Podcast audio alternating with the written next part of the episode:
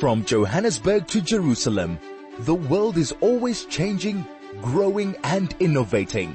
Join Benji Shulman for the next hour as he brings you the trendsetters, the thought leaders and those creating news before it happens. Only on the New Blue Review, your favorite Jewish culture and current affairs show. Every Monday at 9 a.m. right here on 101.9 Chai FM. You're listening to 101.9 Hi FM. I'm Benji Shulman. This is the New Blue Review. Welcome to the program on this Monday morning. Hope that you are doing very, very well. Now, some of you are into dieting. You may very well have been on the Lesetja Kganyago Reserve Bank diet the last few months, because every single time he hikes the bank rates, then you have less disposable income to eat and meet your fun requirements. And I think it's not just him. The economy has been bad. We've had issues with the war with Ukraine and food prices. So everyone is really feeling the pinch when it comes to money. And so we thought we would bring on a financial coach and someone who knows about these sorts of things to take a look at our money and see how we are spending it. We have online Pheladi Morakile. She is, as I said, a financial and literacy and wellness coach. And she spent 18 years in various roles in the financial industry before getting her coaching credentials with Commensa as well as MBA. Pheladi, welcome to the show. Thank you for being with us on Hi FM. Thank you, Benji. Hello to everyone. Hello to the listeners. Thank you for inviting me to the show today.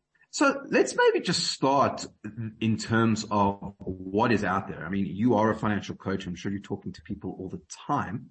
Is it tough for people at the moment?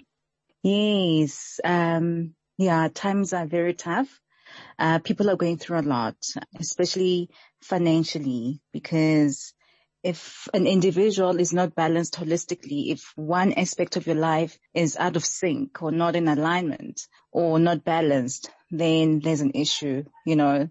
So when it comes to finances, if your finances are not in order, then it impacts your health, you know. If you're married, it continues to impact your relationships and your marriage, your family, for those who are taking care of extended relatives. So it does have a great impact to one, you know, if you're not doing well financially, or not necessarily doing well, but if you're not, you know, managing your finances well and struggling to meet the ends. Yeah, absolutely. Now you have a very kind of specific clientele. I mean, I'm sure you deal with lots of people, but you have a lot of focus on the youth, a lot of focus on communities that maybe don't often have access to proper financial advice or don't think about the stuff that often. Are there specific challenges that we're seeing in that sector that maybe we're not seeing in other parts of the industry when it comes to financial coaching? Yes, definitely. The one thing that I learned is that financial literacy should start at an early age. That's the one thing I've learned. When one is in the later years, in your 20s, you've already adapted the bad habits of finances, you know, and it's hard to undo them at that age. So if you start teaching your kids at an early age that, okay, live within your means or save some money, once they get into that habit, then it's much more easier, you know. Don't, you know, with your first salary, don't buy that expensive car, you know, if you don't need it. Get yourself a small little car and be able to still save some money. So it's very important that we start at the grassroots level. The other thing that I've noticed, having to deal with women and quite a few stock files, is that people don't know the difference between savings and investments. You'll find an old lady who's just retired. She got her money or her payout, and she would put it into a savings account, you know, that doesn't give her much interest. At the end of the year, when she calculates the amount she would have received, it's just 500. And she'd be like, really, you know, this is all I've got to sustain me for the remaining years of my life. Yet I only have my money, or my savings have only grown by 500. So I educate the community about the difference between savings and investments so that they know, you know, the various returns that are available to them, so that they shouldn't think that putting your money into a savings account is the only way to grow your wealth. So we need to have a wealth mindset. Yeah. About our institutions. I mean, we have such an amazing set of community institutions, things like stock veils, burial funds, tithing. Do you think that even at the institutional level, we could be more gearing those things more towards either solving social issues with things like tithing, not just the church, maybe other kinds of community projects, but in the form of stock veils, actually gearing them less to consumption and more towards actual investment to grow money that people are putting into them? Absolutely. Currently, we have a consumer mindset. We're not thinking strategically. We will put money into a stock file so that come December, we have money to buy groceries. So now we need to think in a way whereby we solution, like with that stockpile money, should we buy a property? Maybe whatever we've saved up as a stockpile, we could buy a property after 5 years or the next year we buy another property so that we get some returns and we've got like tangible assets, not just buying groceries or things that you can't even account for after come January, you know. So stockpiles are a very good platform to start introducing such. Even with the solar, with our electricity crisis, we could introduce solar stock fills. I know that where I live in my area, we are in discussions of starting a stock fill to buy solar, you know, energy, you know, to install in our properties. The 1 month will contribute, we'll buy for the one neighbor, and then the next month will contribute and buy for the next neighbor. So that's another way that stock fills can be used.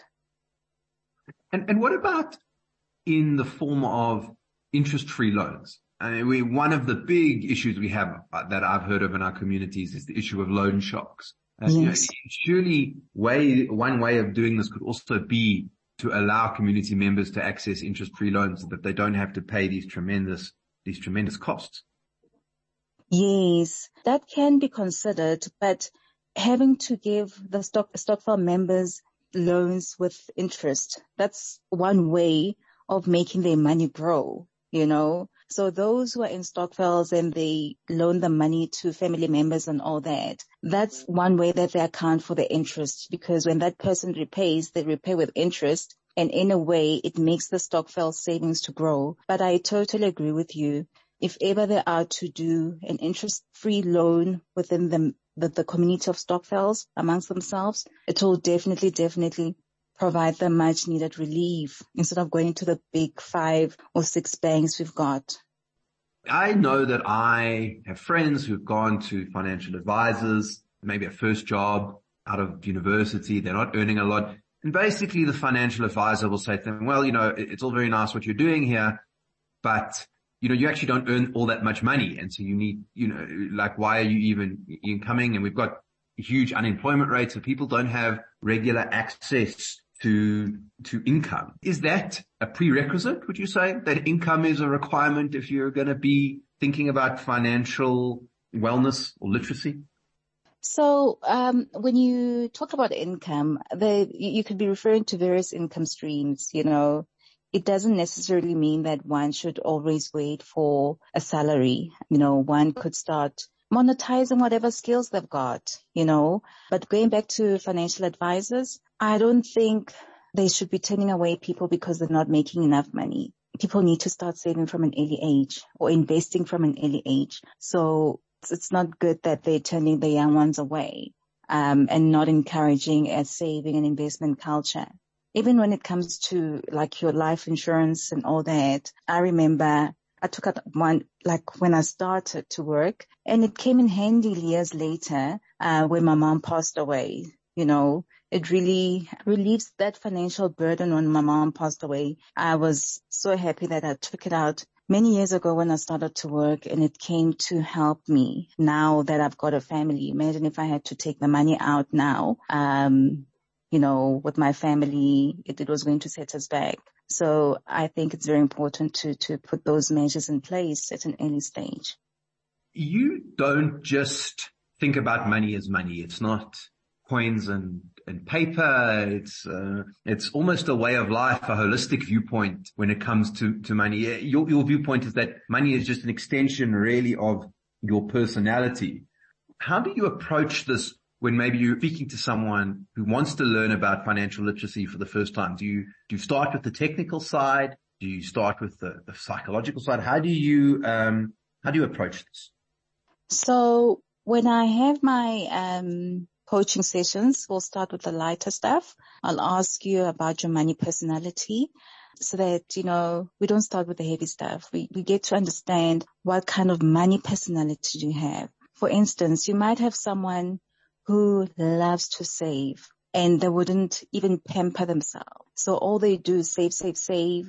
And then you'll find that there'll be those emergencies that they use their savings on, and then they'll be like feeling bad that, oh no, I didn't spend the money on myself. I had to use it on an emergency, a family emergency. And then like you don't have a good relationship with your money because now you're not even pampering yourself, you know, you're just using it for rainy days and you're not doing anything to reward yourself. I believe that once a month, if you're not a tither, you should just reward yourself or help the needy with some of the money. So you get that type of personality.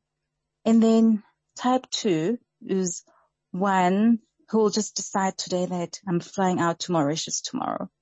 I don't have the money, but I'll get from my credit card. You know, we'll deal with the effects at a later stage. You know, you only live once. Let's go on that holiday. When we come back, we'll see how we pay this debt off. But you only live once. You live for the day. You know, that's personality number 2. And then personality number 3 is the one who will use the money for nurturing, you know, family, whatever you do, like your motivation is to pamper those who are close to you, not necessarily family, those who are single, but to pamper those who are close to you. And at times when you reflect, you're like, you know, I should have been smart. There was no need for me to spend that much on, you know, on dinner for 10 people, you know. So that's personality number 3. So if you understand the kind of personality you have, it makes you reflect, you know, it makes you reflect and you're able to identify your blind spots, you know. And the other thing, there's also a personality whereby if you're going through stress at work or, you know, at home, you'll tend to overspend, you'll buy clothes, you'll go online, just to release that stress. That's your therapy, online shopping, buying takeouts. That's another form of, you know, money personality. And come month end, if you are to account for everything you spend your money on, you get shocked. But it's because of your emotions at that time that made you to go on that spending spree. So if I know that, okay, it's nearly month end and I hate doing reports, and I'm going to procrastinate and go online to do some shopping. Once one knows that and identifies that pattern, they'll be able to, you know, put some measures in place. Maybe decide that, okay, my budget this month for this kind of retail therapy, if you really enjoy it, will only be 200, you know, and if you exceed it, then you know that you are in the red zone. Then you know how to manage your finances and be more in control of your finances.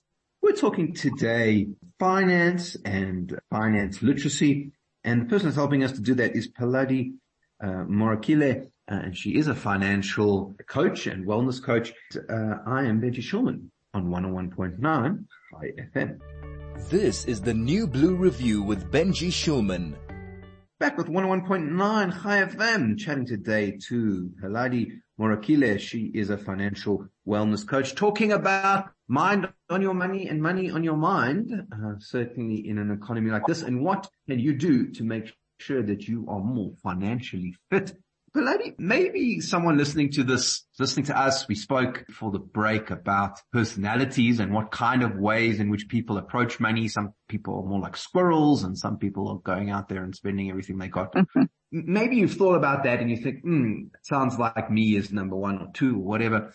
But regardless of it, there are, I'm sure, small things that you can do immediately that can help improve your financial positioning, even if it's just mentally. What would be some of the things that you would suggest to listeners that they could maybe think about if they want to improve their financial health? So the most important thing one needs to do is to take stock of where they are currently in their lives, right? Know where you are with your finances. And that's the next part that I get into after doing the money personalities with my coaches.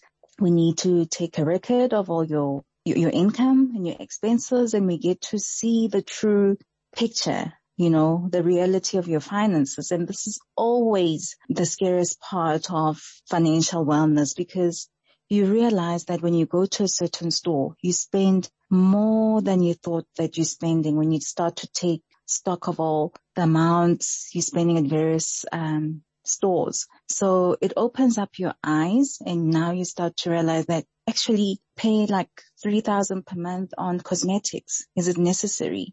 What can I start cutting down on? Do I have savings? You know, do I have investments? Do I have, you know, money for rainy days? Because one needs to put aside money for rainy days. And, you know, and I also understand that during these times, all these terms like money for rainy days, savings and investments, it could even be hard for one to even put some savings aside because, yeah, things are really tough. Hey, everything has gone up. So I totally understand. But if your goal is to have some savings and investments, then we start to work towards that. We start to see what is it that you can cut down on. I become your accountability partner. You know, you commit, you tell me what you want to achieve, and now hold you accountable. I walk the journey with you. I help you to attain those goals. If you feel that, you know what, I wasn't able to reach this goal this month, we will unpack why, you know. So you might find that you were having a rough month. You might find that, you know, your health took a toll and you had to spend more on medical expenses, and then we get to move on. You pick yourself up and you move on. You don't dwell on that. So yeah, as the accountability partner, we move on, you know, we move forward. A lot of people might say to you, well, okay, I want to do some savings. What's the point if I get run over by a bus tomorrow? Like, am I saving for something? Is it just money that's building up over time? When people are saving, what are you telling them to think about the saving context of? So when one wants to save, they need to have a goal in mind. What is it they want to save for? Are you saving for a deposit to put down for a home loan, deposit that you want to put towards your home loan, or a vehicle finance, or a holiday? You know, you could also save for a holiday. And there's long-term and short-term savings. So it's all up to an individual because all our financial goals are different. That's why it's important when you start this journey, you want to know how does your point B look like, but you think of point B while you're still at point A and you're like, this is how success will look for me, you know? Yeah. So it's very important to know your savings goals. You might not even have anything to save towards. Then what's your financial goal? You know, you need to decide, okay, I want to retire at the age of 40. Then how do we get you to retire at the age of 40? The goals are different. And of course, savings, and some might not apply to you as an individual. Now, savings obviously different from investments. And when you talk to investment people these days, or people about investments rather, you'll hear a lot about Bitcoin. You'll hear a lot about trading Forex and certain schemes that you can invest in, Q15 or whatever the latest fad is. You run into a lot when you're doing this? Sorry, Benji, I was saying there's a lot, yeah. There are a lot out there, yes, absolutely. Yeah. And I was saying, is this something that you have to deal with clients sometimes when it comes to savings and investments, just because this is what people think investing is all about? So what kind of coaches that I've dealt with? Luckily, I haven't had to deal with those who go into investments that sound too good to be true, right? Mm-hmm. So that was quite good because you can never talk someone out of that, you know, because once the sales pitch is done and they promise you 400% returns in 2 months, it's hard to speak one out of that. But the kind of coaches that I've had, they just want structured savings and investments, whether it's unit trust or, you know, like I don't know much about Bitcoin. So I haven't had to do that. So yeah, but it's always been about engagements, trust, yeah. Right. So just sort of basic items that can help people really kind of move themselves forward in the right direction. Are people concerned about, when they're doing this, about the future for their kids, the future of the country? Does this affect their investment outlook? People just want to be comfortable. They just want to look out for their kids, the generations to come, to ensure that they create enough wealth that will be able to last, for the next coming generations. And I've been dealing with a lot of women who are now going into property as a safer option, where you get rental income from property. There, the money is not tied in. So when you retire, you'll still get that rental income. You do know that in the townships, there's a lot of, they call it rooms or cottages. Backyard dwellings. Backyard dwellings, yes. Mm-hmm. So, that generates a lot of income, and it does really help those women who are in that market. They get an income, a stable income, from them. Women. It's a very interesting, I think, segment of the market. Traditionally, I think women have not been seen to have to understand this sort of stuff. Is that something that's changing in the market that you work in?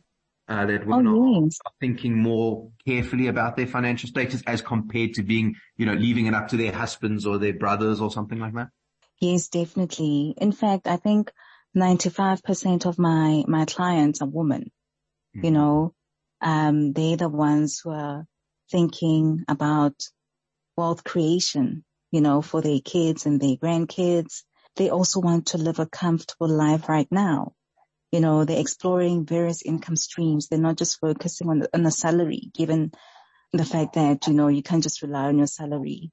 It's not enough. And the other thing is that they've got extended family members who are dependent on them. You find that one woman is supporting maybe 5 to 7 people from one salary. So in a way, it motivates them to look for more income streams.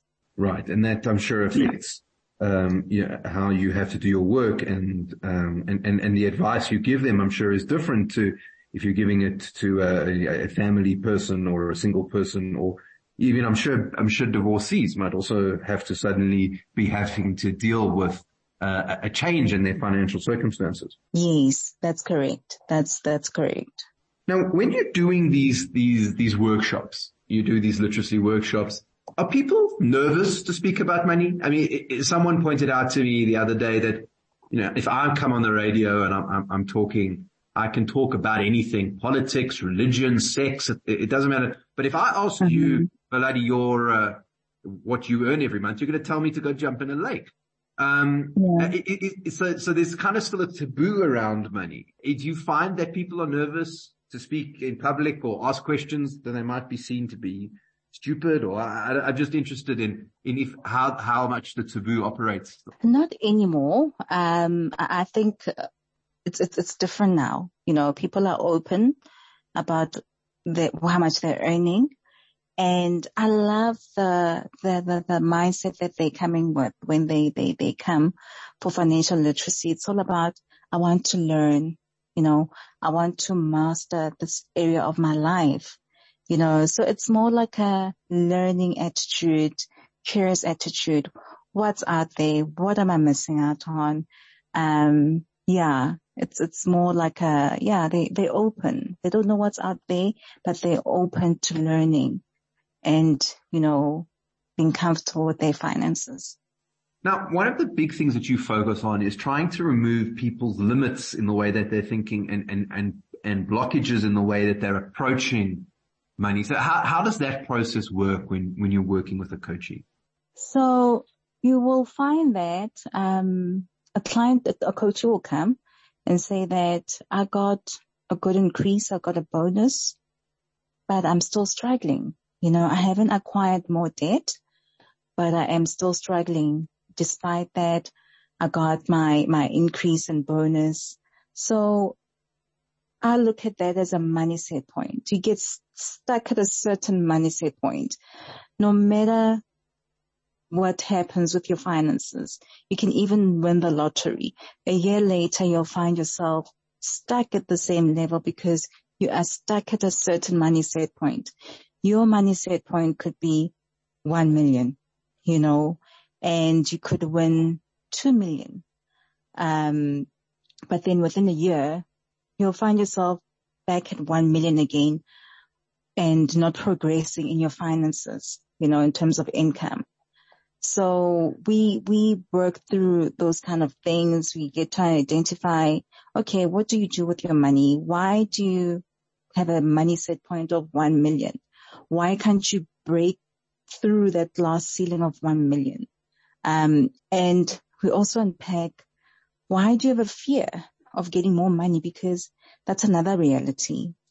People are scared, they've got this block that, okay, my money set point is set at 1 million. I cannot exceed that.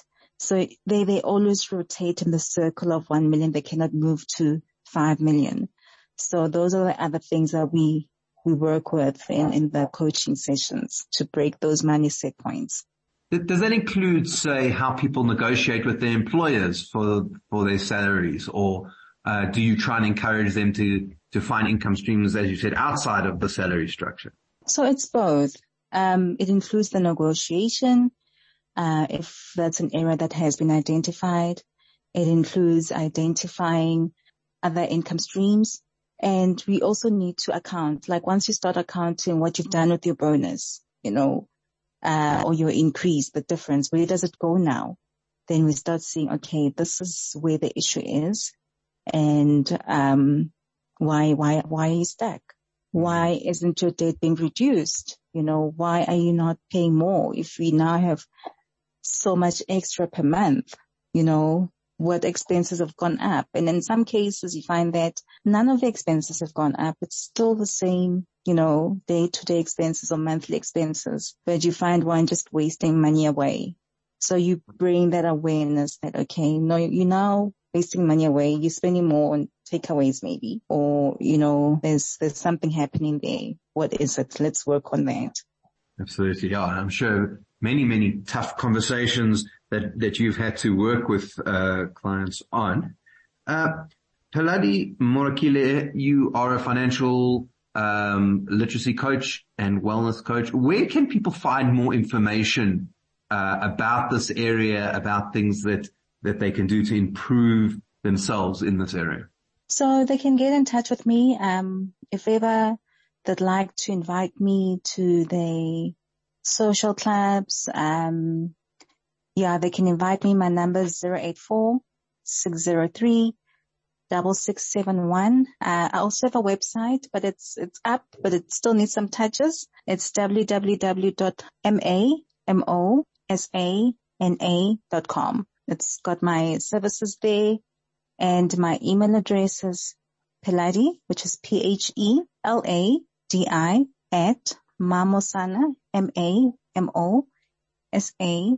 mamosana.com. Okay, so that's where I'm available. And the website is Mamosana as well. The website is also Mamosana. I also do one-on-one coaching sessions. Yeah. So there we go. If you are interested in your financial health and your financial well-being, and let's face it, who isn't right at the moment, then I hope that you got something out of our discussion with Pheladi Morakile. She is a financial coach and wellness coach. Pheladi, thank you so much for joining us on Hi FM, and good luck with the work that you're doing, helping people improve their financial situation. Thank you, Benji, and thank you to the listeners. That was Pheladi Morakile. Mamosana.co.za is her website. Go check it out if you are interested in your financial wellness.